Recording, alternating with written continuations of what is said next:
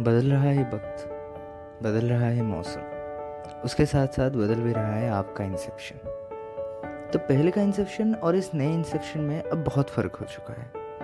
पहले का इंसेप्शन इंसान को लेके बात करता था, लेकिन अब इंसेप्शन एक जीवनी के रूप में आ चुका है मतलब एक लाइफ स्टोरी के रूप में आ चुका है। तो उम्मीद करता हूँ कि आप सबको पसंद आएगा और आप सब एंजॉय भी करेंगे। थैंक यू तो चलिए, मौसम के साथ साथ भीगते हैं इस मौसम की सराबोर में।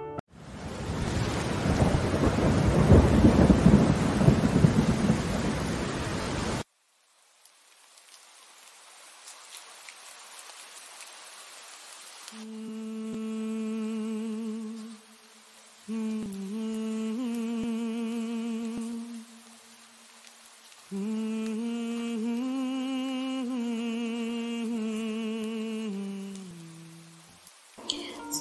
सॉन्ग अगेन आदित्य कुछ तो नया ट्राई करो। पता नहीं, पर अच्छा लगता है मुझे बारिश में ऐसे गाना गाना। और ऐसे गाने सुनना भी। It's just like feeling nostalgic अच्छा Aditya do you remember how we met in college for the first time हाँ यार वो कैसे भूल सकता हूँ इट्स एग्ज़ाम टाइम और तुम मुझे हेल्प करते करते खुद लेट हो गई थी हाँ यार but But you are such a selfish. You didn't even say a thanks to me. I'm not selfish, yaar.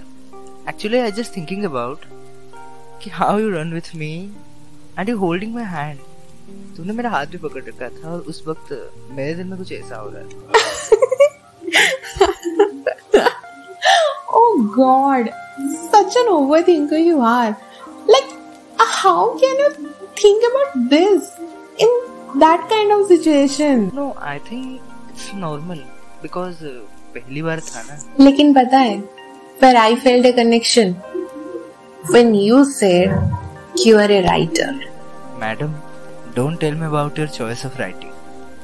I know what you always read in Twitter. They are always the writers, but why are you always just being judgmental about them? I'm not judgmental, but uh, पता है ना तुम ना मुझे कभी समझ ही नहीं पाए ना मुझे ना मेरे राइटिंग को अब ये बात कहाँ से आई इफ़ यू रियली अंडरस्टैंड तो तुम मुझसे कभी झूठ नहीं बोलते तुम्हें क्या कह रहे हो I am not getting it तुमने पे किया है ना मेरे एंथोलॉजिस्ट के लिए पैसे?